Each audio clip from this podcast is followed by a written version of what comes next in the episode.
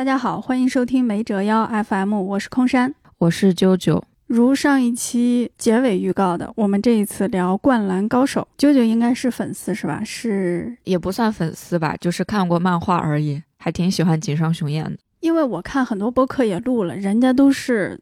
资深粉丝上来就热泪盈眶那种，所以咱们也得明确一下身份。我也哭了，我角色一开口我就哭了。周四早上九点半场买了个国配，自己没看清楚。嗯，一开口是熟悉的中国话，是的。所以大家购票的时候一定要看清楚，你到底是要买日语版还是国语版。我跟大家说一下，国配版是没有字幕的啊。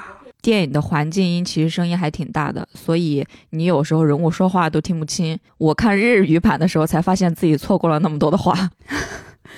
哎，我想问那个日语版叫三井，叫小三，我想知道他在国语版里是怎么发音啊？就是小三，因为我没有看过这个动画，他们一说小三，我就嗯，在说谁，在讲哪个啊？为什么出现了这种指责性的话语？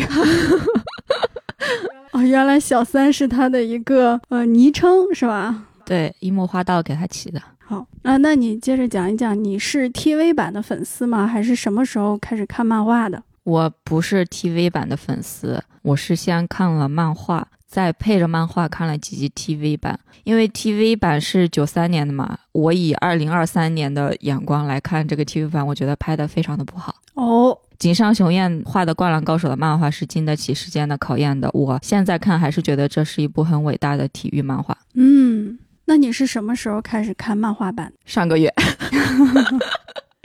新粉是吧？那我之前对《灌篮高手》的理解就是几个词汇：一个樱木花道，一个流川枫，一个湘北高中。还有一个画面，就是一个人下跪向一个胖子说：“教练，我要打篮球。”是三井寿对安西教练说的啊，我就知道这四个事儿。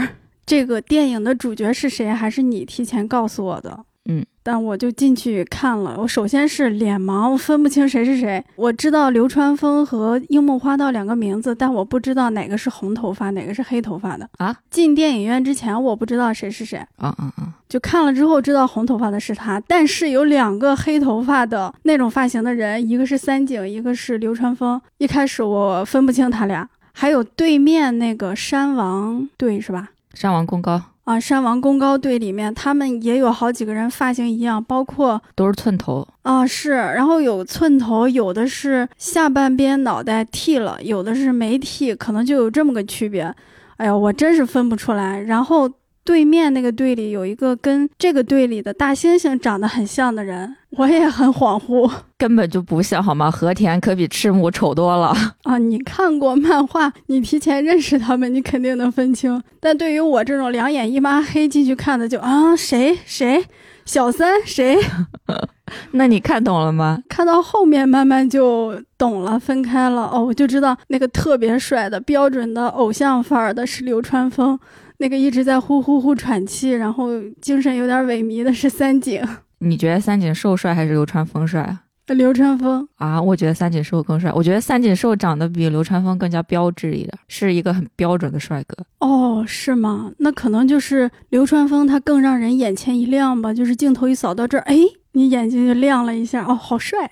是他的外形让你眼前一亮，还是他的技术？就是他打篮球的技术让你眼前一亮？外形，他有什么技术吗？我已经忘了啊。就他们要是打起来、跑起来，我就嗯，就有点跟不上了。然后前面越精彩越刺激，前面越有人高高举起手机，哎呦喂！好，我们刚才说了一下各自的身份啊，还要说一下这个电影的票房非常厉害。上映第三天，我们是周六下午录的，它的票房已经三亿了，恭喜井上雄彦！而且它的零点场票房达到了两千一百四十三万。进入了中国影史零点场票房的前十名，耶！恭喜井上雄彦。尤其是这三年吧，零点场这个概念似乎已经消失了。像新蝙蝠侠呀、漫威的这些粉丝向很重的电影，零点场也没啥表现。嗯，对，所以这个成绩还是非常难得的啊。猫眼给他的预测总票房是九点一亿，也有很多人说接下来的五一档甚至有可能是这个《灌篮高手》夺冠。你觉得呢？我很难判断，因为我本来就看过漫画。其实很想知道，就是没有看过漫画的观众会觉得这个好看吗？会觉得这是一部可以让你带入入戏的电影吗？他能做到这一点，可能会在五一档表现还挺好的，但我不是很确定。我作为一个非 TV 粉、非漫画粉，我觉得这个电影的上限和下限对我来说啊都非常的高，就是他那个比赛场面的上限真是直击灵魂，提着你的心脏在演。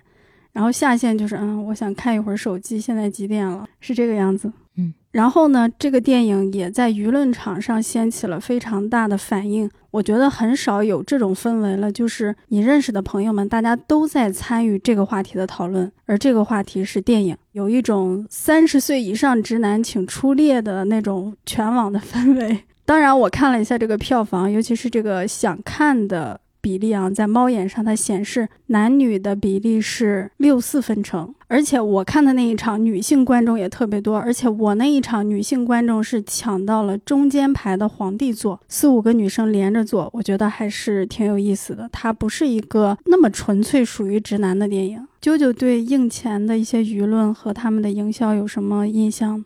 我就只知道北大的那个大规模在体育场办的那个大规模的首映，咱俩都没参加上。嗯，是的，四千多人都轮轮不到，我们不拥有姓名，站得太低了。然后我就想到一个事情，为什么这种震撼性的情怀杀，它总是属于男性的，或者是情侣的？好像没有一个说，哎，三十岁以上女性请起立，全体女性请起立，我们要去看这个电影，好像没有这种情况。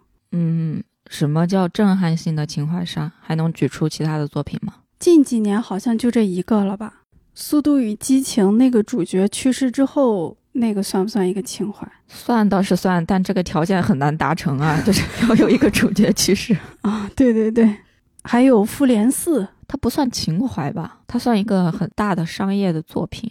嗯。其实我觉得情怀杀要像《灌篮高手》这这种情怀杀，需要满足的两个条件，第一个是它是在多年前非常流行的一个作品，一个 IP；第二个条件就是它在新时代是未被过度消费的。我觉得第二个条件是很难达成的，就是很多的 IP 都是被频繁消费的，比如《火影》啊、《柯南》啊、《龙珠》，对吧？但这些也都是男性向的，是吗？对，因为你看它第一个条件，多年前非常流行的 IP，这个多年前。我觉得多年前的文化世界，就是这个艺术创作世界是由男性掌控的，就是男人来讲述男人的故事，很有道理，很有道理。我觉得再过二十年，可能就会有女性情怀杀作品了吧，《甄嬛传》。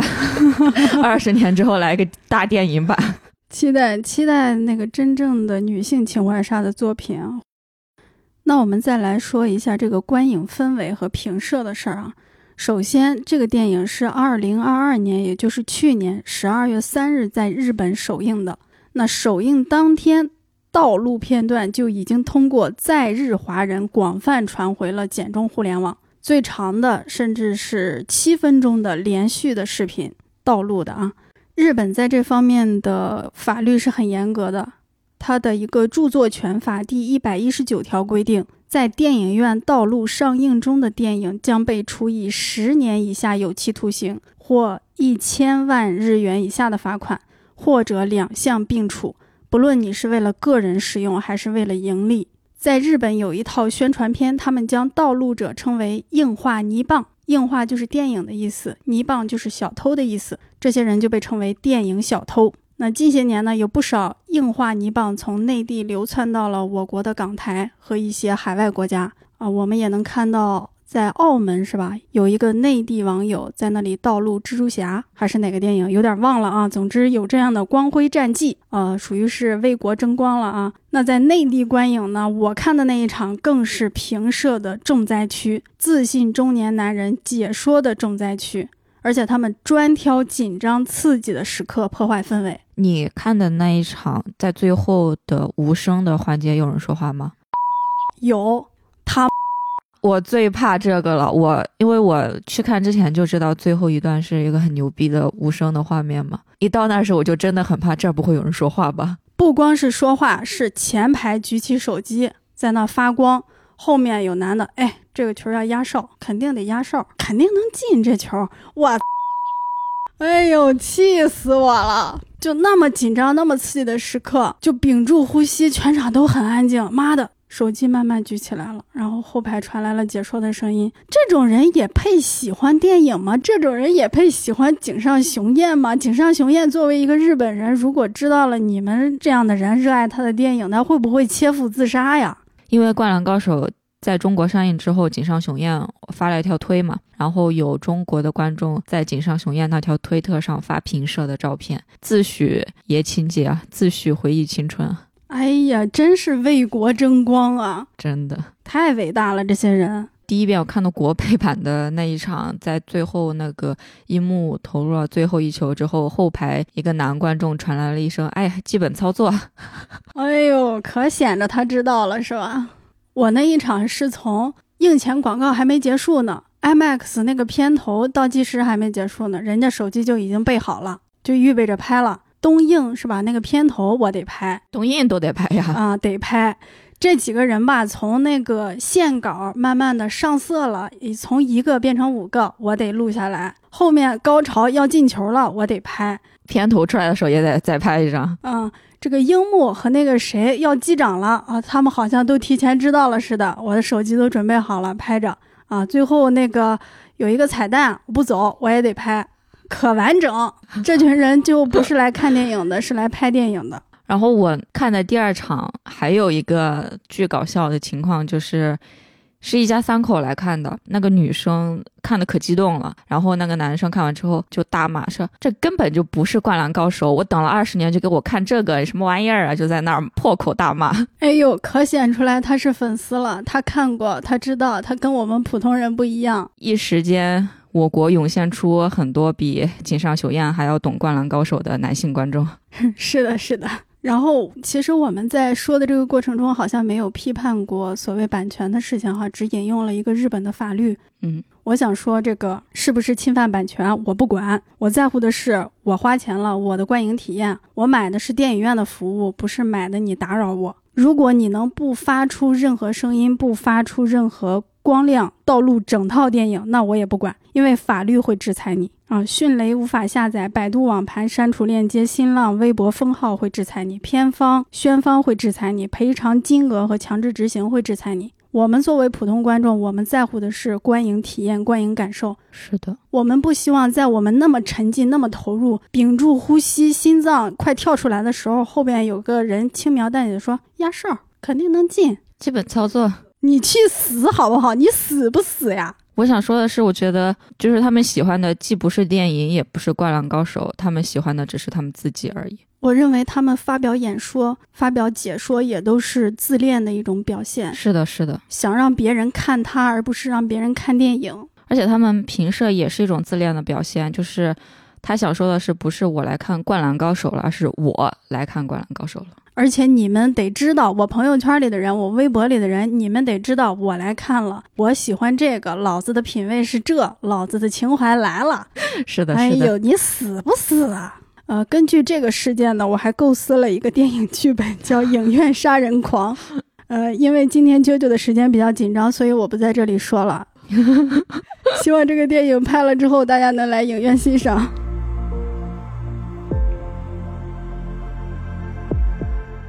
那我们就一反常态，先来说说缺点吧。人家夸的都挺好的了，哎，我必须要说一个，就是非常直观的画面上的，就是它三炫二带来的这个糟糕的画面表现力。什么叫三炫二呢？我查了一下啊，是先通过 3D 技术建模，建完模之后呢，再把这个 3D 的模型渲染成二维手绘质感的画面。如果有人不知道啥是三 D 呢？那《哪吒之魔童降世》就是三 D，《罗小黑战记》就是二维动画。嗯，然后这种二维动画里用三 D 呢，常常是用在复杂的较远的背景上，《罗小黑战记》好像也用过。呃，主要作用呢是能提高生产效率，因为你的二维动画是要逐帧手绘的，一秒一般都是十二帧动画电影。然后这个《灌篮高手》它用了这种三选二呢，就导致。有一些全景镜头，比如一个大的篮球场，前面是这些运动员在跑，你就感觉他是抠了一个很劣质的绿幕，那个运动员的脚是没踩实的，没踩在地上，它后面的那个画面呢，跟他人的这个光线呀、色泽呀，就好像在两个世界就硬放到一块儿的。这个感受非常强烈。另外一个呢，就是他的面部表现，有时候你就觉得这个人这个表情不是特别贴切，不是特别对，有时候还有点变形，就感觉换个角度，这个人的模样就变了。尤其是侧脸的时候，感觉就像变了一个人。而且我因为没有看过漫画和剧集，我还有点脸盲，就分不清到底谁是谁。你觉得呢？我觉得动作没啥问题，面部表情是三选二最大的缺点，因为他的面部太光滑了，表情基本没有什么太大的变化。就是在一些需要夸张很丰富的表情的时候，你看不到他们皱眉惊讶脸上的一些线条。而且井上雄彦一大牛逼之处就是他对于线条的运用，就是他的漫画里面对于线条的运用，井上雄彦的。排线和他对阴影的刻画是非常非常厉害的。阴影懂排线是什么？排线就是怎么排布这些线条，怎么排这些线条，让他们表现阴影啊。哦，我看了一张对比图，就是樱木花道在电影里面的那个脸和他漫画里的那个脸，很明显，漫画里的那个表现力更强，情绪更强，特色也更强。到了这个电影里，确实差点意思啊！而且我看完全片也不知道晴子是谁。我看电影前，舅舅特别震惊，我不知道晴子，因为我感觉樱木花道会经常和赤木晴子放在一起被讲，因为他就特别喜欢赤木晴子嘛。我感觉赤木晴子应该还挺有名的，所以晴子不是那个卷头发的女生，卷头发的是才子，宫城良田喜欢才子。哦，你在电影里面看出来了吗？宫城良田喜欢才子。才子给谁的手上写了一个 number one 是谁？宫城良田呀。哦，我还以为写到樱木花道手上呢。啥呀？你这看的是？不好意思，不好意思，我就有点恍惚了，没太记清楚。呃，我觉得是因为在电影版里面，井上雄彦他是去掉了爱情线的。漫画里面两条与感情相关的就是才子和宫城良田嘛，然后另一条就是赤木晴子、樱木花道和流川枫这这个关系。我觉得他是在电影里面把这个都去掉了。而且他去掉爱情线之后，顺便顺道也去掉了一个樱木另一个高光时刻，就是他一语双关的对篮球和晴子的表白。你记不记得樱木花道有一个回忆的画面，是赤木晴子问他你你喜欢打篮球吗？樱木花道说非常喜欢，因为我是运动健将。这是电影里的吗？电影里的就是樱木花道回忆的画面。回忆的画面我经常都有点走神儿，不好意思，尤其是越到后面，这个樱木花道回忆肯定是在比较靠后了吧。对他受伤之后回忆的，嗯，因为他受伤了嘛，晴子也下来看他有没有事儿，然后樱木花道就对晴子说了一句：“非常喜欢，这次绝不是撒谎。”就是这个也是有一个一语双关嘛，就是说他之前是因为想追晴子才说自己喜欢篮球，但他现在哦是真正的爱上了篮球。我觉得这个是对樱木花道很重要的，这个就是讲一个对篮球完全不感兴趣的人是怎么爱上篮球的，就是在电影版里面是被删掉了。就是因为井上雄彦把所有的感情戏、爱情戏全部都去掉了，但我觉得这是一种很高效的取舍和改变。这可能也是一部分漫画粉、动画粉不太满足的点吧，也可能是。其实我还挺喜欢一幕说非常喜欢篮球那个场面的，但我觉得去掉也可以吧。这个电影我大概看到中间我就理解这个人物关系了，用其他的热血漫来做对比啊。那樱木花道就像《火影忍者》里的鸣人，活力满满，意外性 number one。意外性，你永远想不到他会出什么招。他这个人不走寻常路，而且永不言弃，是搞笑担当。嗯，那流川枫可能就像佐助，绝对实力者，高冷帅气，深受大家的喜爱。晴子可能就像小樱，小樱喜欢佐助，晴子喜欢流川枫，是吧？嗯，对。流川枫谁也不爱，佐助也是谁也不爱。嗯，流川枫只爱篮球。嗯，然后樱木花道喜欢晴子，鸣人喜欢小樱。嗯，但晴子和樱木的关系其实还挺好的。在《火影忍者》里面，小樱和鸣人是欢喜冤家的感觉。晴子和樱木不是？樱木是很害羞的那种吗？他不害羞啊，超级外向。对待晴子也是这样吗？对啊。那他们的爱情关系是怎样的呢？就是樱木没有真正的对晴子告白，但大家都知道，他的兄弟都知道樱木喜欢晴子，但晴子不知道。就是晴子是把他当一个朋友一起来对待的。就是我觉得他是一个很有天赋的篮球运动员。樱木花道进湘北高校是晴子招进来的。哦，对了，赤木刚宪是赤木晴子的哥哥，就是那个大猩猩是赤木晴子的哥哥。知道，因为其中提到了一是有一个闪回是吗？她是你妹妹啊？对对对对对。樱木花道有一个非常夸张的表情，然后全场会心一笑。这个闪回倒记得，前面那个闪回不记得。然后另外一个重大的问题，我觉得可能不管是粉丝还是路人观众，可能都有一点类似的感受啊，就是这个主角宫城的插叙回忆，它造成了一鼓作气再而衰三而竭的观影体验。他每到插叙，我就感觉我要夹菜，他转桌；我要喝水，他刹车；我要拿麦，他切割，就是让我一口气上不来。而且我一定要说。现场绝对有一个人跟我形成共鸣了，就是一个平射的人，在最后一次回忆插进来之前，这个人举好了手机，放的非常的稳定，手要按在那个拍摄键上，结果突然间画面转到了回忆，然后这个人就默默的把手机放下去了，这是一个预期违背啊。太大的预期违背，我觉得还行，我没有那么再摔三二节的观影体验。我看日语版的时候，我觉得他前半场比赛工程的成长经历和比赛节奏是同步的。前面刚开始上半场的比赛的节奏非常快，你你觉得呢？上半场好像就演了一段就结束了吧？对啊，他不是从工程的回忆直接切入比赛。那可能有几分钟打比赛的吧，几乎没有任何场外的画面，全部都是比赛的画面。我觉得这节奏还挺快的。然后突然切入我回忆，我觉得也算一个呼吸感吧，不能像看实况篮球那样一直全程八十分钟全在那儿给你打比赛。前面我还理解，因为前面赛事也没有那么激烈，就是它属于一个小起伏，然后再慢慢的荡下来。啊，后面呢是都已经顶到头了，就这个铁烧的都已经沸起来了，这个铁汁儿，然后哐一下冷却了，瞬间冷却，哎呀，我受不了。我认为在最高潮的时候切进的那个回忆，它和比赛是不能够相提并论的，这两边的情节情绪是搭不上的。我觉得前半场比赛的时候，工程的成长经历和比赛的节奏是同步的。他的成长在受挫的时候，也是湘北受挫的时候。我觉得他每个切回的气口都选得非常好，然后切回的那个形式也非常好。慢镜头加逐渐消失的环境音与变大的心跳声也用得很好。我觉得你刚刚说的那个后半段的问题，其实是他改变主角带来的一种强烈的失衡感。那跟我想说的可能也有点儿像，就是这个男主角。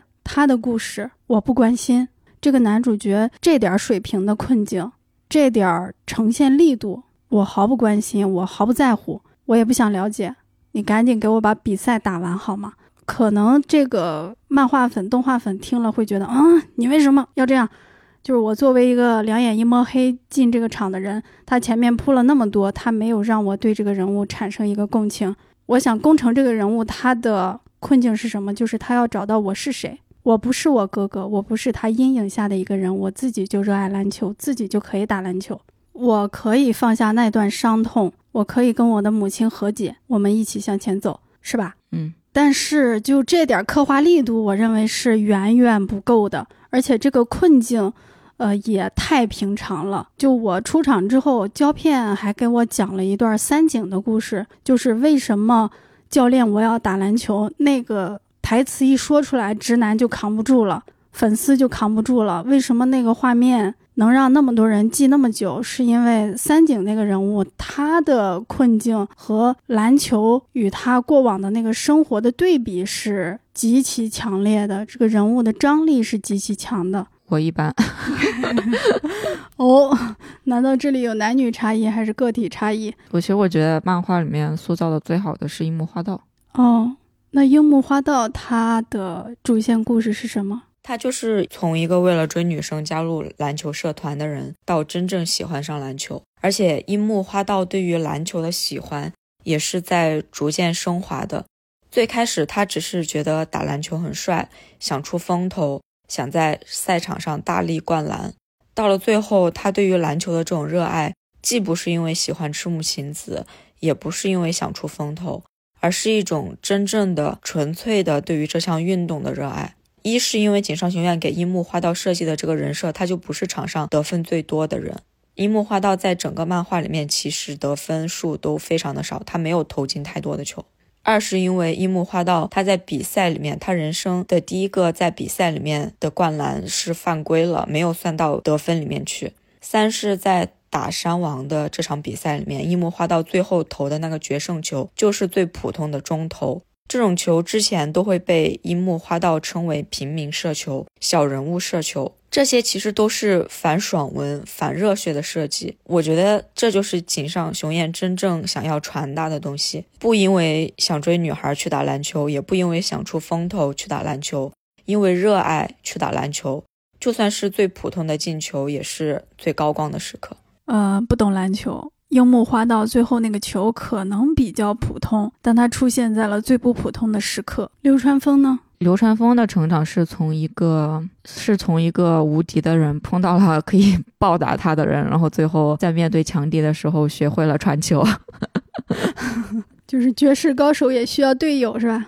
嗯，三井。三井寿就刚刚说的，教练，我想打篮球，已经完成了他第一个人物弧光，他的第二个人物弧光就是投三分嘛，永不放弃，就和樱木有点重合了。大猩猩呢？嗯，赤木刚宪他也是有两个成长，他第一个成长是在对海南的时候。是在他们县里面打比赛，呃，赤木刚宪他就是一个喜欢打篮球的人嘛，但是湘北是一个弱校，就是他周围队友呢，既没有像他那么热爱篮球，也没有他那么好的技术，所以湘北就是在樱木花道他们没有加入的时候，其实一直都是这个赤木撑着，赤木和宫城良田两个人吧，就是相当于他们有机会，没有机会和最好的人打比赛嘛，嗯，然后他在海南里面的一个。人物弧光就是还让我挺感动的，就是他在和海南最强的那个人是叫木生一，在和木生一比赛的时候，前面是对海南的时候，那是他第一次有机会和县里面最强的对手打比赛，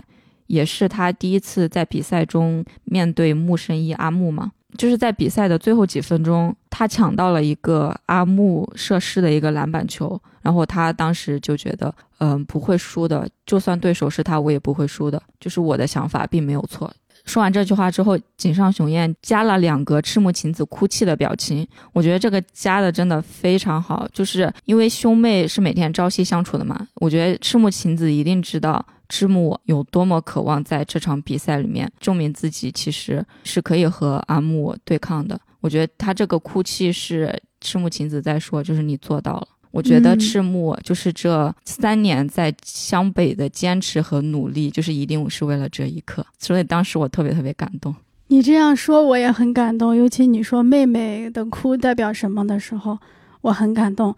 呃，但是还是说回电影里面，宫城作为一个主角，他的个人成长线和情感线，就这么一对比的话，好像他还比别人更坎坷点呢，戏剧张力更强呢，因为他家里死了个人，嗯，哥哥死了，哥哥教他打的篮球，他因为哥哥而爱上了篮球，他老是想追逐哥哥那个影子，他妈妈甚至内心有一点想拿这个孩子跟那个死去的孩子相比。说着挺有意思，挺有张力，挺有那种人性的幽微，尤其还发生在一个家庭内部。它不是那种反派式的，什么邪恶反派式的，它是一种你内心的、你家庭内部的一个关系。但是我觉得拍的很碎，很简单，这个刀没扎到肉里，没扎到心脏上，就是在外边划了几下就完了。嗯，你比如说一个人啊，你是另一个人的影子。你可能向往他，你甚至有时候会恨他。虽然他死了，但你内心可能也有一秒钟扭曲。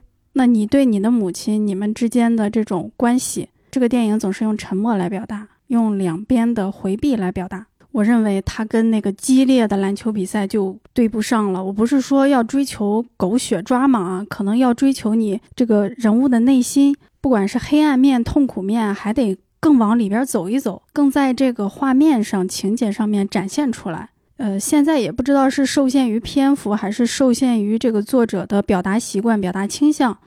总之，对于我来说，好像我就是知道了主角有这么一个背景，但是对这个主角有什么情感呢？谈不上，没有产生什么情感，就想看比赛啊，这就是我一个朴素的观感吧。你呢？我还是就是刚刚说的，我觉得这是他改主角带来的一种失衡感，就是他加的内容其实是宫城良田的成长，对吧？他没有改的内容就是打山王的整个比赛的过程是没有变的，嗯因为漫画的主角是流川枫和樱木花道吧，所以比赛的高光时刻一定是给流川枫和樱木花道的。所以其实宫城良田的成长其实和比赛是没有形成完美的共振的。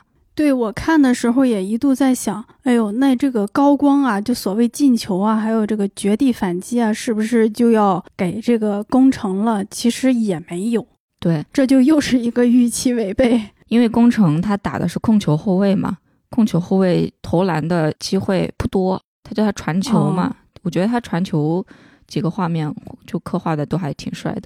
我觉得可能在赛场上更吸睛的，永远是把篮球投进框里面的那个人吧，比如说三井寿和流川枫。当然，当然，他其实他漫画里面二十年前、三十年前就是就是这么画的，所以你这个比赛的过程不变，然后你又加的是宫城良田的那么大、那么完整的人物线，就会形成一种失衡感。这个人物到了高潮，但这个比赛没有到达高潮。宫城良田传了一个球，哦，最后是流川枫和樱木花道进的。那 B 站上有一个网友说，这个电影是一部以白龙马为主角拍的《西游记》，每次孙悟空和妖怪打起来的时候，给你插一段白龙马的龙宫秘史，而最后那个妖怪是被孙悟空打死的。嗯，对，我觉得还有一个问题就是，这个电影到后边，它不光是工程自己的事儿了，呃，三井好像来了一段儿，嗯，对，你说的樱木也有一段儿，嗯、那个大猩猩是不是也有一段儿？有一段，但是和漫画里面不同，还有对面的那个泽北也来了一段儿。大乱炖了，所有人都有。你本来插回忆就很乱了，哎，现在插回忆还是各自插。我觉得他前半段宫城良田和比赛这两个线是执行的还比较好的，就是从后半段每个人都给了一个弧光之后，就开始有点乱了。对，前半段是感觉工程这个人带着咱们看这个比赛，嗯、就他在场上怎么着，然后他想到了他以前的呃那个经历，咱们是跟着他，哎，跟着跟着，哎，不让他领路了，就来了其他好几个人，他们又各自的视角，我觉得这就乱了。嗯，井上雄彦他是怎么在电影版丰富宫城良田这个角色的？他其实是通过回忆和人物前史来丰富这个角色，而不是通过比赛中非常非常详细的细节刻画与心理描写，对吧？就比如你打球时的心理活动，你中场休息时你内心的挣扎，是吧？对对对，他其实对于宫城良田的每一个传球，他的速度都特别快，你发现没有？嗯，他们不会在宫城良田传的重很重要的球上面做停顿，他比赛的过程一直都非常非常快，很少很少有慢镜。对对对，我觉得这个就是一个不太和谐的地方。我觉得如果你想丰富宫城良田这个角色，就是你可以通过把他在比赛中的一些得分的情况或者是传球的情况做一些详细的刻画，我觉得会让会让整个观感会更加好一点。就是现在就是显得宫城良田这个人物很重要，但他在比赛中又没有那么重要。嗯，是我另外一个想法就是，他为什么不前一个小时拍这个人物的成长，最后顺其自然的后一个小时拍到他们进这个全国大赛？我觉得还不如查数呢。啊，那可能前面会有一些小赛事、小高潮，呃，小的冲突，到最后我们来一个大的爆发，可能这个人物打球的那个热血劲儿、那个坚韧的劲儿和他的内心的活动，就能像你说的那样，他能在这个球场这个空间表现出来，他做每一个动作，可能就呼应了前面导演给他铺垫的一个事儿，嗯，咱就能立刻理解了。那现在是这两码事儿，就是两码事儿，有的时候就拧不到一块儿。我觉得他改比赛的过程其实是还挺困难的，就是把整个比赛的流程啊再丰富，我觉得还是很有有点困难。嗯，所以他做成这样，也算被限制下的比较优的 解答了吧？这个就是看前面怎么铺嘛。你要是把这个比赛作为最后的一个大活儿，那你前面肯定有无数小细节在那里铺着。就比如《摔跤吧，爸爸》那个女孩，她最后怎么就能把那绝活亮出来了？那在前面曾经铺过一段，就她掉水里了那个那个事儿，当时没揭秘啊，最后揭了秘，好家伙，那一下就顶上来了。嗯，它就是一个铺跟发泄的事儿，所以我觉得这个电影拍法很奇怪。就是在整个漫画里面，井上雄彦很少通过人物的前史去塑造人物，他很多人物的塑造都是通过一场一场的比赛完成的，就是通过此时此刻现在正在发生的事儿完成的。哦，樱木花道整个家庭背景就提了一一嘴，就是樱木花道之前是个不良少年，然后他刚打完架回来，发现爸爸病倒了，他要出去叫救护车的时候，发现被他打过的那些不良少年来找他麻烦，让他没有，应该是没有及时去叫到救护车吧，就只有这一笔，但这一笔还挺重的。没有展开。我是说，这个这一笔的力度很重。这个对樱木花道产生了哪些影响，其实都没有详细的写。就樱木花道的成长就是在赛场上完成的。嗯，还有流川枫也是人物背景啊、家庭关系啊都非常非常的少，所以宫城良田还算是通过电影版之后算是一个非常非常完整的角色。但他一个很好挖掘的一个困境就是他的身高啊，他只有一米六八哦，他要怎么打一米八、一米九的后卫，对吧？那在漫画里怎么呈现的？我也很好奇，一个一米六八的如何跟那些一米八、一米九的打？没有太详细的刻画啊。漫画里面，宫城良田是戏剧性最小的一个人，他是得到篇幅最最小的一个人。身高这个事儿带来哪些困境也没说吗？也没有，困境就是他传不了球啊。最后他不是突破了吗？用用他敏捷的身手，哦，就是歘一下，他在画面里消失了，歘一下，他从两个人的中间窜过来了。闪电侠的超能力，我觉得这个就是可以很详细的刻画的。嗯，但感觉还也还是挺难的，因为传球本来就不是一个很有戏剧性的动作，对吧？你这个速度哪来的？就是这俩人在这挤着你，你怎么出去的？能不能也拍一下？还挺想看的。这个动画太快了，就是他后面打的时候各种传球，哎呦，我就得睁着俩大眼睛仔细看，特别特别快，而且那个看着挺流畅的，但你脑子啊，就是像我这种完全不懂篮球的，是有点跟不上的。嗯。还挺希望，就是你前面那个扑的时候，那个回忆里，你能不能展现一下他这个能力是怎么锻炼出来的？有什么技巧啊？怎么考量啊？你这个眼神看哪，你能怎么过去？嗯，这个没有。我记得咱们之前还聊过，就是说看一个体育电影，要是这个电影能把这个体育活动讲明白，让我知道这个运动是怎么玩的，有什么几个常用的技巧、绝招。就还挺好看，这个电影就是爽，没收获什么知识。漫画里面讲的还挺清楚的，嗯，省略了还挺多东西的，但其实也都不影响，反正你也都看懂了吗？看懂啥了？我就看懂他们进球了，我就看懂他歘一下从画面里消失了，然后每次有一个人进球还是怎么样，旁人就露出非常惊讶的表情，尤其是好几次啊。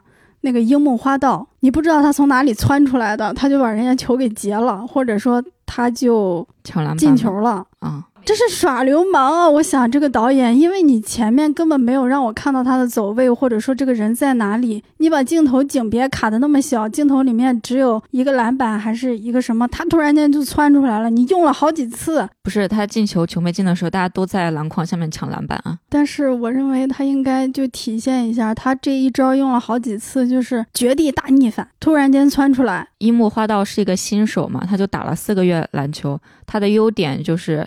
确实像他说的，他是个运动健将。他的优点就是爆发力强、跳得高、跑得快。交给他的任务就是抢篮板啊，就是他也投不进啥球，就只能抢篮板。好的吧，我说一下，就是我刚刚不是说整个打山王的过程没有变吗？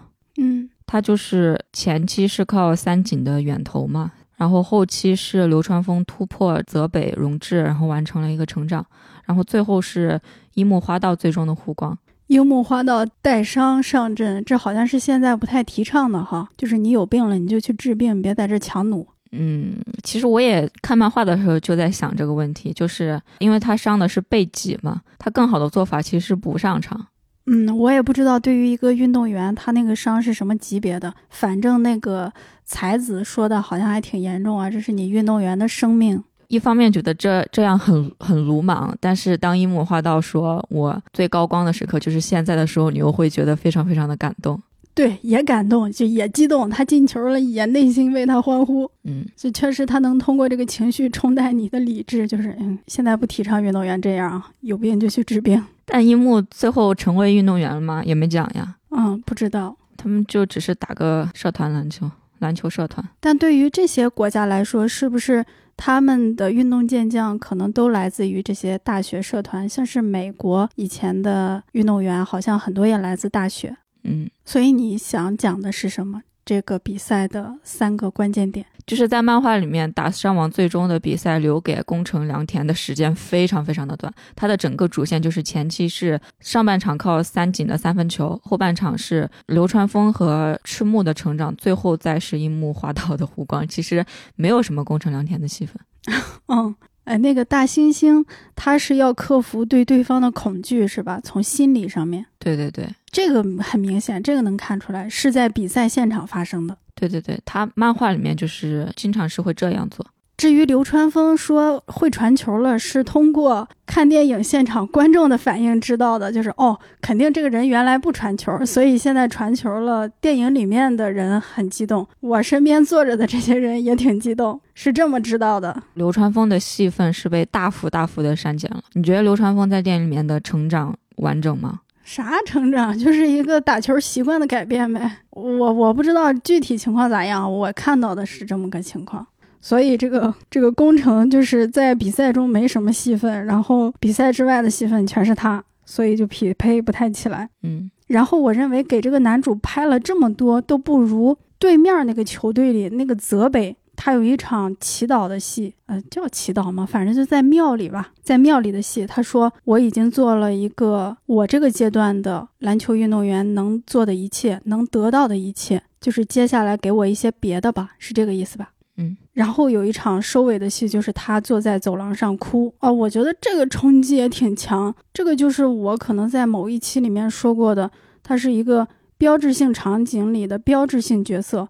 你不用给他前世，你也不用给他未来，因为他的这个场景和他的这个人物是如此的典型化，你瞬间就理解了他。就好像你刚才为什么说，呃，一个打篮球不是很厉害的大猩猩，他在那一刻的想法和他妹妹的泪流满面那么感人呢？因为你不用说别的，我们瞬间就理解了，就能自己脑补了。这个脑补呢，跟没拍好是不一样的。因为他用的是典型化的场景，典型化的人物。这里有一个天才，他追求体育，他追求篮球，他想要得到的是下一个阶段的东西。而他在这个战场上输了，他痛哭流泪。你可以做很多解读，可能他是痛苦，但可能更多的是他兴奋，他进入下一个阶段了，他得到更多了。所以我觉得这个对面这个队伍里的人物，虽然只给了他那么两三场戏，但是很有冲击力，很有穿透力。嗯，对我也挺喜欢泽北的，而且我认为泽北这个角色，他让这个电影的那种精神，那种体育精神非常明确的不再局限于输赢。按照我的理解，他就是一种体验，他想要更多的感受这个运动，他不想有止境。这个所谓的输赢对他来说可能也没有那么重要，就特别让我想到我永远非常喜欢的那个《飞鹰艾迪》里面那个滑雪的人，他跟那个最后一名说。咱俩在这个场上，咱俩玩滑雪跟他们不一样，他们是争金牌、争输赢，咱们是在玩这个运动。好的，那我们现在来说说这个优点啊。哎，第一个优点其实我已经说了，就是那个泽北的湖光，它彰显了一种非常超脱的体育精神，不以输赢论的那种体育精神。而且我特别讨厌一些体育电影，这个正派之所以输，是因为反派他们利用比赛规则，他们耍流氓。他们动手脚，哎，那种体育电影就是三流体育电影了。那像《灌篮高手》这种就是一流体育电影了。那咱们就是强强对决，很好，是这样。你刚刚说的这个强大对手有胡刚彰显体育精神的这个点，其实井上雄彦做的最好的是他在打山王的前一场比赛，是湘北进入全国大赛的第一场，是打的丰玉高校。哦，他是怎么刻画的呢？丰裕。就打的还挺暴力的，真的那种小混混，就是撞你。对他们就是不听教练的话，他们和教练吵架，教练指挥他们，他们完全不听。哦，其中还有一个对方的人用手肘撞了流川枫的眼睛。我看到前半段的时候，我觉得，我觉得哦，是不是终于要出现一个打得很脏的对手了？出现了一个真正的所谓的反派啊。嗯，但井上雄彦不是这么刻画的。井上雄彦对风月这场刻画非常的好，就是你知道这群丰裕高校的人为什么打的这么暴力吗？是因为他们很喜欢上一个教练，上一个教练是让他们用快攻的打法，但是好几年都拿不到全国全国冠军嘛，然后他们那个很喜欢的那个老教练就被学校开除了。风月高校的人为了证明他们的老教练是对的，他们就必须要用快攻的打法来把对手打败，并且拿到全国的冠军。然后，因为他们希望那个老教练能够回来，所以他们完全不听新教练的话。嗯，这个在情节设计上还挺新鲜的，挺有意思的。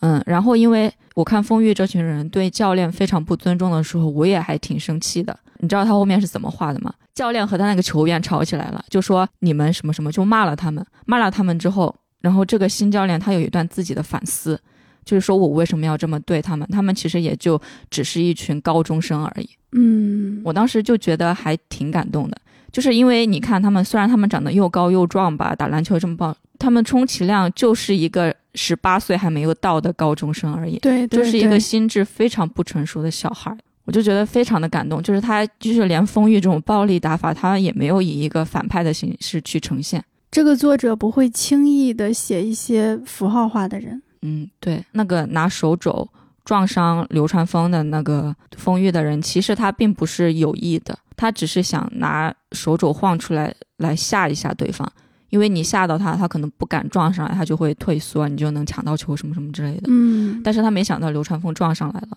挺好，挺好。然后我觉得啊，作为一个动画电影，作为一个体育类型的动画电影，它这个动画的分镜实在是比真人篮球片的优势大多了。我还看了一下那个《绝杀慕尼黑》，有的动作他们是一样的，就比如他那个篮球从我的膝盖窝底下过去，我传过去啊，还挺像的。但是吧，这个真人拍它就有一个我摄影机摄像我跟不跟得上的问题，我跟着你跑，我追不上你。我这个景别卡不到那么紧，这个画面里有六七个人跑，可能人家那个经验丰富的就知道看哪个人谁是关键。对于我这种来说，我就不知道看哪儿了。但是呢，在这个动画电影里，它这个分镜太自由了，太流畅了，就是画面他想让你看谁就看谁。他拍这个篮球进球的时候，后面也不会有什么大的背景，他想让那个背景存在，背景就存在；不想让背景存在，背景就不存在。画面很干净，焦点很明确，而且很流畅。对，就是这个球，它怎么从这个人的手上到那个人的手上，怎么进去，非常快，但是很流畅，比那个真人电影真是好看太多了。那个真人电影有的时候摄影机一跑起来，你就觉得晃啊、动啊，看不清了。我跟你的观感其实还挺相似的，我觉得他这个比赛的场面是拍的非常非常好。我说一下井上雄彦在电影版里面做的一个改变，就是和你前面写的那个如何看待没有解说员其实是一样的。他在电影版里面做的一个很明显的变化，就是去二次元化，去解说，就是放弃解说，大幅的加快了比赛的节奏，就是让比赛更接近真实的篮球比赛。嗯。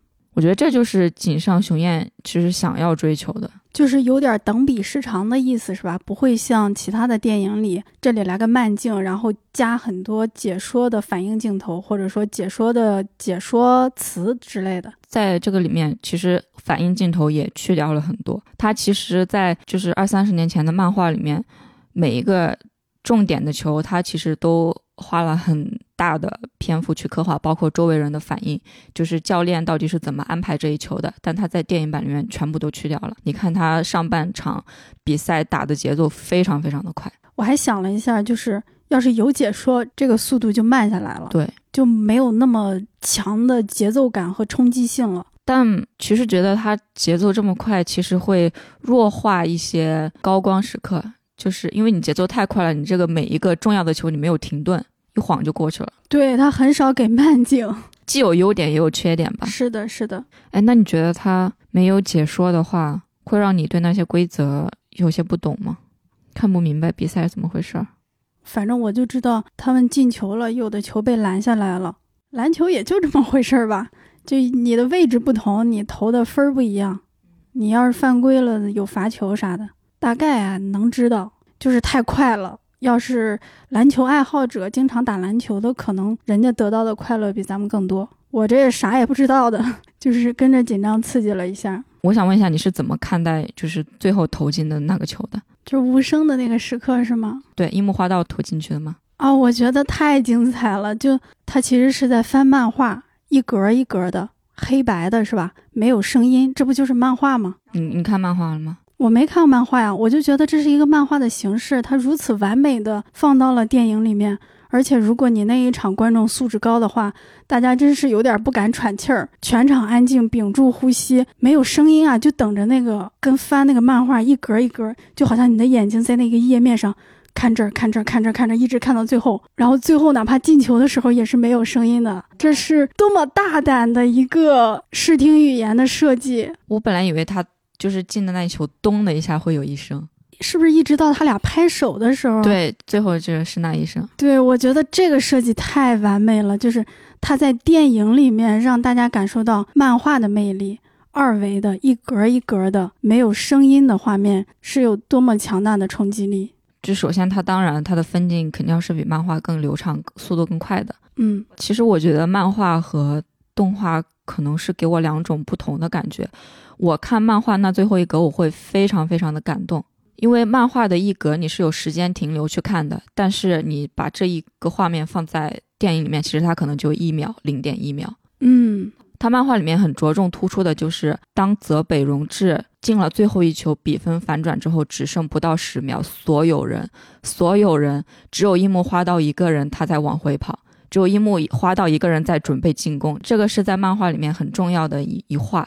就是所有人都停留在那个篮筐下面等樱木花道一个人再往回跑，他背对着所有人，好感动啊！对，但是你看电影的时候，这一格就没有停留，他就直接跑走了，对吧？是的，是的，而且还有一个，他也是在。电影里面是省略的，可能是觉得大家都懂。就是最后一个是山王的教练和木木，是不是都冲向了那个裁裁判席？有这段吗？有这一段。其实当时山王是想叫暂停的哦，最后那个山王的教练没有叫暂停，是因为他暂停了，就给了湘北一个换人的机会，他就可以把樱木换下来。他不想让樱木换下来，是因为他觉得樱木花道就是他的背受了那么严重的伤，这个已经是一个没有用的人了。哦，但最后一球就是由樱木花道投进的。我再补充一下漫画，就是 我觉得漫画画的真的非常的好。还有一个就是樱木花道跑的那个位置是篮筐的四十五度角，这个是在漫画里面有讲。这个四十五度角是樱木在集训了一周，他投了两万球之后发现的，他最容易进球的角度。就是在前面的比赛中，也是一个被省略掉的细节是。流川枫终于抢到了一个球要进来的时候，樱木花道站在了四十五度角的位置，他以为流川枫要传给他，但是流川枫没有传给他，流川枫把他撞开了。其实这个就是樱木花道站在了流川枫的跑动的轨迹上，他把流川枫一个要进的球给挡住了，因为樱木花道以为流川枫要把球传给他，这个其实就和最后有一个呼应哦。最后流川枫懂了。传球了，然后他站在了四十五四十五度角上，这个球终于进了。这确实有点遗憾，就是一开始他等这个人的球，这个人不传给他，就最后这个人终于肯传球了。嗯啊，这是有点遗憾。这个是电影里面有体现，就是樱木花道就站在那个四十五度角的位置，就是回忆他投的那两万球，就是把手举起来，做好了他最好的、最好、最好的准备，然后就等着流川枫把球传给他。嗯。这样的话，还是这两种介质确实不一样哈，确实不一样。另一个优点，我觉得是井上雄彦完成了一次跨媒介的壮举，就是原作者自己把漫画改编成电影，呈现出来的作品是一部电影，而不是简单的偷懒的把漫画搬到大荧幕上。原漫画里面是有喜剧元素的，井上会时不时的在比赛中途插几个 Q 版的人物以和吐槽。我之前对着漫画看了一些 TV 版，我发现 TV 版其实直接把这些在比赛里面插的这几格几格的吐槽啊，全部都照搬了。但我觉得有些呈现的效果其实没有太好。你在一页漫画里面，你插三格四格的吐槽，其实对比赛的节奏啊以及读者的观感没有影响，没有那么大。但是你在动起来之后，你再在激烈的比赛里面插那些喜剧元素，其实是会影响节奏的。看起来也会非常的突兀。虽然我作为漫画的粉丝，对于有些情节的删减感到很遗憾，但我也觉得井上雄彦做出的取舍与改编是非常正确与高效的。他去掉了解说，去掉了大部分的场外的反应镜头，去掉了大部分的内心独白，他去掉了大量的教练的戏份，去掉了大部分的喜剧元素，也去掉了爱情线。但是最后呈现了一场非常非常精彩的比赛。这个是电影《灌篮高手》，不是漫画《灌篮高手》，更不是 TV 版漫《灌篮高手》。挺厉害的。他在把握这个观众的情绪和这个情节的节奏上挺厉害的。嗯，哎，但是工程的戏怎么就那么差呢？嗯 我觉得如果他想把工程的戏改好，要花太多的精力了。他要把整个比赛要重新再捋一遍。可能就跟漫画又不一样了哈。嗯，对。然后关于这个日本动画如何出剧场版，我们在上一期《爱很美味》的结尾，啾啾讲过非常详细的三种模式，还举了很多例子，推荐大家去听一下。哎呦，我我我再给他找一下优点。优点部分说的可少，是不是？嗯，不满足，不满意。就是我觉得他从樱木花道坚持上场到他投进最后一球这几分钟，简直就是艺术，艺术中的艺术。因为《灌篮高手》其实是就他这么多年了，其实一直是体育漫画里面的一个标杆嘛。有很多后来的漫画其实都有在借鉴、在学习《灌篮高手》。那我觉得以后大家可以学一下井上雄彦的这个新的，就是他是怎么跨越媒介，把漫画也拍成一部这么精彩的电影的。我是说比赛的部分啊。对，还有一个优点就是它不是一个情怀向的作品。说实话，我觉得它其实很大程度上是反情怀的。就像你说的，它没有用动画版的歌，配音演员也都换了。嗯，对。那我想问他，这是为了反情怀而反情怀呢，还是为了创作考虑的呢？因为井上雄彦其实不是很满意 TV 版，TV 版没拍全国大赛，就是因为井上雄彦不让拍了，版权管得也很严。TV 版其实有很多有一些原创的剧情，而且 TV 版你看了几集就知道它节奏非常非常的慢，每一集的信息量非常非常的少。我看了三井寿的那几集啊。他不是有一些插述回忆的段落吗？就是两周前刚播的三井寿的回忆，这是两周后又又截五分钟又放进来，就一模一样的。这不跟《火影忍者》TV 版 一个德行吗？注水回忆，注水原创注水。我真不觉得这 TV 版有啥好看的，就是有啥好回忆的，有啥好搬到荧幕上的。井上学院这么多年一直没有重置《灌篮高手》吗？你确定吗？我怎么看维基百科还说那个动画版修复了一下？你说的重置是重新拍吗？哦，对，重新拍。哦，是的。从这方面看，我觉得这个漫画家跟那一帮日本的漫画家就很不一样。那些人感觉就是这个故事我要吃一辈子，嗯，我要画一辈子，然后各种周边啊、剧集啊、剧场版啊，哐啷哐啷的上。但是这个井上老师似乎就与众不同。我我还倒希望所有的湘北的比赛都能够以这么高的水准多来拍一遍呢。嗯，那就要看他的喜好了。看起来他是一个很有个性的人。拍不了主要是因为太太费时间了吧，太费精力吧。他这个都做了好几年吧。而且哪怕是由他亲自监督，也会出现说这个角色甚至面部表情都不太好，三选二的这种问题。但你让他手绘的话，也我觉得一是工作量太大，二是也不一定能达到他想要的效果。其实。是的，这个跟动画的制作技术的进步也有关系。嗯，没有优点了，竟然就没有优点了，我不信。哦，我要说一个，他就是他去二次元化，他做真实的一个很明显的一个改编，就是他是怎么表现赤木的成长的？大猩猩是吗？对，大猩猩就是他摔了，然后出现了一段内心活动嘛。但是在 漫画里面特别搞笑，就是他之前有一个对手。叫鱼柱嘛，鱼柱他就是陵南的，没有进全全国大赛。然后他之后是准备去回家当厨子，当厨子之后，他来看赤木的赤木打山王这一场，他发现赤木非常非常的沮丧，之后他就但是拿拿了一个什么萝卜之类的，就是跑到篮球场上给赤木削萝卜，就说和和田，因为他怕的那个中锋是和田嘛，他就说和田是很闪耀的什么什么，但是你是。在泥土里面的什么比目鱼还是什么什么之类的，你没有像和田那样耀眼，但是你也不需要像和田那样。我觉得，我觉得削萝卜这个还还挺搞笑的，就是很不真实。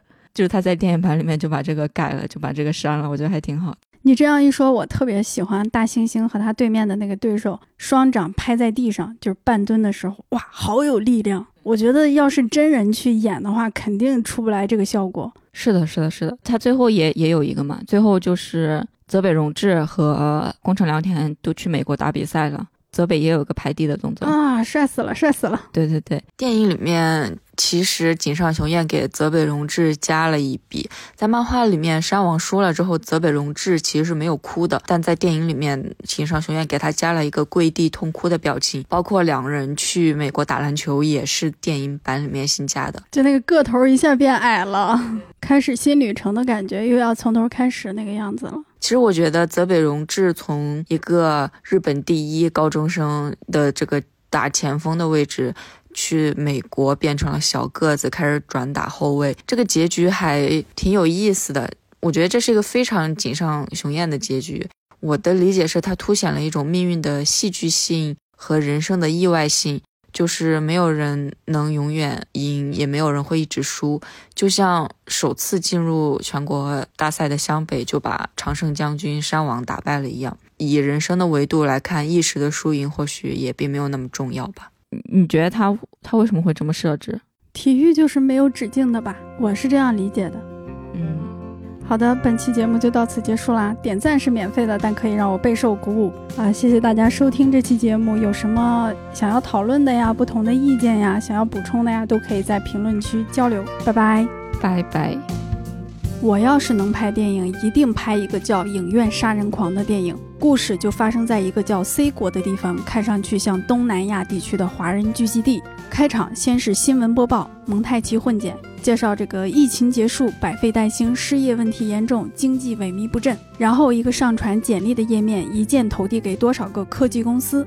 电脑旁边摆着几个电影周边，镜头一转，一张化验单，一个白大褂的手在一个人的肩上拍了拍。等等吧，铺垫一下主角。然后电影院的场景，一个荧光外壳的手机举起，开着闪光灯，咔嚓咔嚓拍荧幕画面。黑暗中，一只手攥紧拳头。下一个镜头，一个人死在偏僻的小道上，旁边一个摔碎的荧光色外壳手机。紧接着，这个城市出现了多起命案，受害者之间没有任何联系，有的是热恋的情侣，有的是中年大肚子男，有的是大学生，甚至还有调皮捣蛋的小男孩和他的妈妈。犯罪分子可以说是丧尽天良。那警方不认为命案有共性，直到某天调查一个受害者，询问他跟谁有过节，一个朋友说啊，那天他在电影院平社跟人吵了几句，差点动手，对方说想要弄死他。警方猛然发现，这些死者遇害前都去过影院。通过监控可以发现，这些人在影院都有过平射、聊天、打电话或者踢椅子的行为。虽然难以置信，但经过一系列调查，警方不得不承认自己面临的是一个连环杀手，一个影院杀手，一个影院秩序的执剑人。与此同时，媒体也收到了消息，并在网信办下达指示之前进行了大规模报道，掀起了舆论风暴。这时候插入一些蒙太奇混剪，什么叫 CCTV 六啊？哪个是罗翔说刑法呀？抖音、快手短视频安排上，微博、小红书、豆瓣炒起来，B 站 UP 主迎来复更潮，播客圈更得讲啦，随机波动，文化有限，忽左忽右，串台大讨论。故事 FM 邀请神秘嘉宾，标题：其实那天被杀的本该是我，但我手机贴了防窥膜。梁文道也不割了，火速更新一期，怎样真诚的看电影？出品方、宣传方、影院方联合发声明，维护观影秩序，保障观众安全。影厅里、影院外巡逻都安排上。流媒体趁火打劫，推出什么年度安享套餐、足不出户看尽佳片，当然都是二次删减版的。影院生意一落千丈，一些人叫嚣：“哎呀，可不敢去电影院了，是不是打个喷嚏也得把我弄死啊？”什么主旋律、日本动画、好莱坞大片都不好使了，只剩影迷欢天喜地去看片了。全国总共五千人吧。警察怎么办呢？排查呗。哎，你别说，排查还挺难。明明购票是实名认证，但是这些场次没有完全重合的观众，影院监控没那么高清，大家戴着口罩也看不清有外貌特征一致的人。有几个人看了其中两三场，但很快就被排除嫌疑了。而且这些出事的场次都是大厅，上座率非常高。受害者的座位分布也没什么特点，查来查去查不到。在剧情低谷的时候，要设计个烟雾弹迷惑一下观众，安排另一个在影院见义勇为的人迷惑下警方，再来个警方和犯罪嫌疑人擦肩而过后的追捕，搞点刺激。那过了一个月都没抓到人，眼看年票房六百亿的指标达不到了，各级领导急了。人民干警不得不以身犯险，为了诱出犯罪嫌疑人，他们纷纷去影院平射、聊天、打电话、踢椅子。甚至还有人民干警捐献了自己的孩子去影院跑酷。一星期过去，一点收获没有，倒是警察局包场了几次，还有不少干警看着看着就睡着了。整个警队愁眉不展，气氛十分压抑。爱看电影的警察小王突然说：“根据统计，犯罪嫌疑人爱看口碑佳作和有潜力的新片，而且只去高配影厅。现在市场这么惨淡，钓鱼肯定钓不上来。”刑警队长大受启发，火速向局长汇报。局长又向上汇报，最后六部门联合开会，说：“前段时间那个悲情城市不是挺火的吗？直接引进吧。”为了吸引犯罪嫌疑人，决定一刀不剪，还专门从当地资料馆调来了高清 4K 修复胶片版。又怕这个片儿嫌疑人已经抢上票了，什么芭比呀、奥本海默呀、碟中谍七呀、封神三部曲呀，都拿到公映许可证了，但只在固定影院上映。而且为了吸引犯罪嫌疑人。什么豆瓣红包影评人呐，微信营销号啊，微博大 V 呀，全都买通。哪个是豆瓣？什么叫猫眼儿？评分、口碑全部安排好，就在影院紧锣密鼓上映新片。警方布下天罗地网的时候，加一个监护仪的镜头。又一个月过去了，警察还是没抓到人，但也没有观众再被杀害，反而电影市场恢复了不少。刑警队长坐在影院里，听着周围观众的笑声，紧绷的神经终于松懈下来。此情此景，他忍不住掏出手机，对准荧幕，想要拍一张照片留念。结果还没按下快门键，就被旁边的女生抽了一巴掌，手机都打飞了。队长第一反应是犯罪嫌疑人出现了，立刻掏出枪对准女生大喊：“不许动！”结果后背不知被谁踹了一脚，枪滑到了座位底下，后排观众也连连呵斥。寡不敌众，队长在狼狈中被影院工作人员带了出去，片区民警已经在等着拘捕他了。此时影厅响起了一阵掌声，放映员重新放映了电影，谁也没有发现有个人流下了两行泪水，打湿了口罩。最后片尾当然得打上一行字幕：犯罪嫌疑人主动投案自首，经依法审理判处死刑，剥夺政治权利终身。再来一行：珍爱生命，维护观影环境。